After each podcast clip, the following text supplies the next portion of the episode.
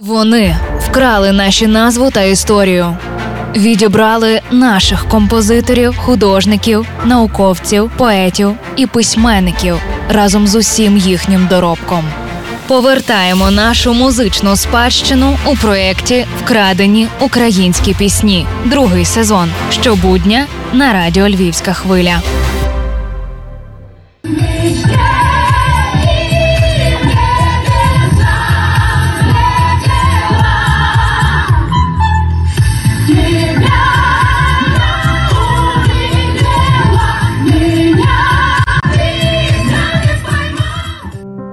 Якщо ви не дуже розчули слова, скажу щиро, ви нічого не втратили. Власне, цей запис у соцмережі виклала Злата Огневич, встигнувши охрестити плагіаторок лярвами. Оскільки немає сенсу хизуватися знаннями синонімічного ряду до цього слова, просто коротенько згадаємо, що свою зозулю Злата випустила у 2010 році, і з нею ж брала участь у нацвідборі на Євробачення 2011 року. Щоправда, поступилася тоді Міці Ньютон. Для запису музики було використано цілу купу незвичних предметів. Це пластикові пляшки, тюбик з-під клею, монети і бляшанку з цвяхами та зв'язку ключів. Голос справжньої зозулі записували у лісі, а передзвін у старовинній церкві.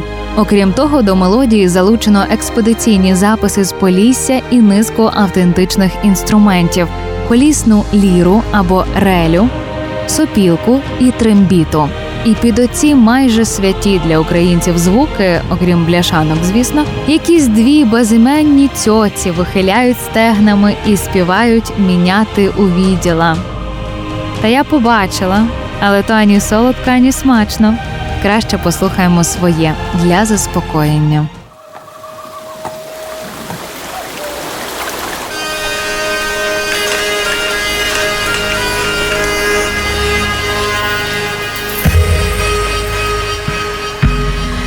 Була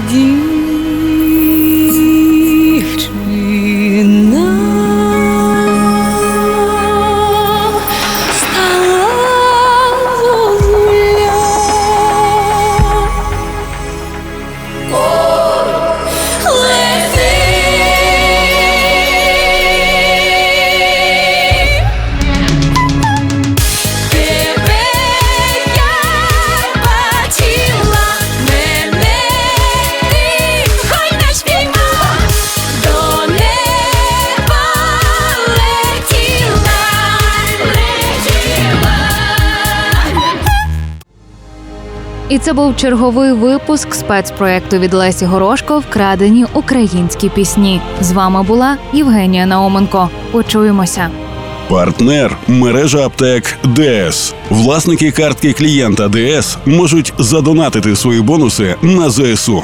Якщо ліки, то в ДС.